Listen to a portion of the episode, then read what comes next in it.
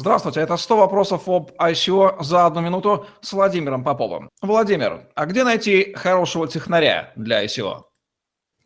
Мы однажды уже обсуждали похожий вопрос. А сейчас я хотел бы сказать э, три аспекта, где именно искать э, программистов. На сегодняшний день есть э, самый лучший вариант – это найти компании, которые уже проводили ICO. Сейчас есть несколько таких историй, когда пишут, э, что нам помогло, помог не конкретный программист, да, а, например, такое-то агентство. Да. В частности, вот у ICO, в Kick ICO можно найти тех людей, которые проводили это. Второй момент – это, конечно же, фриланс-биржи, но только фриланс-биржи зарубежные, потому что на российских биржах все очень плохо.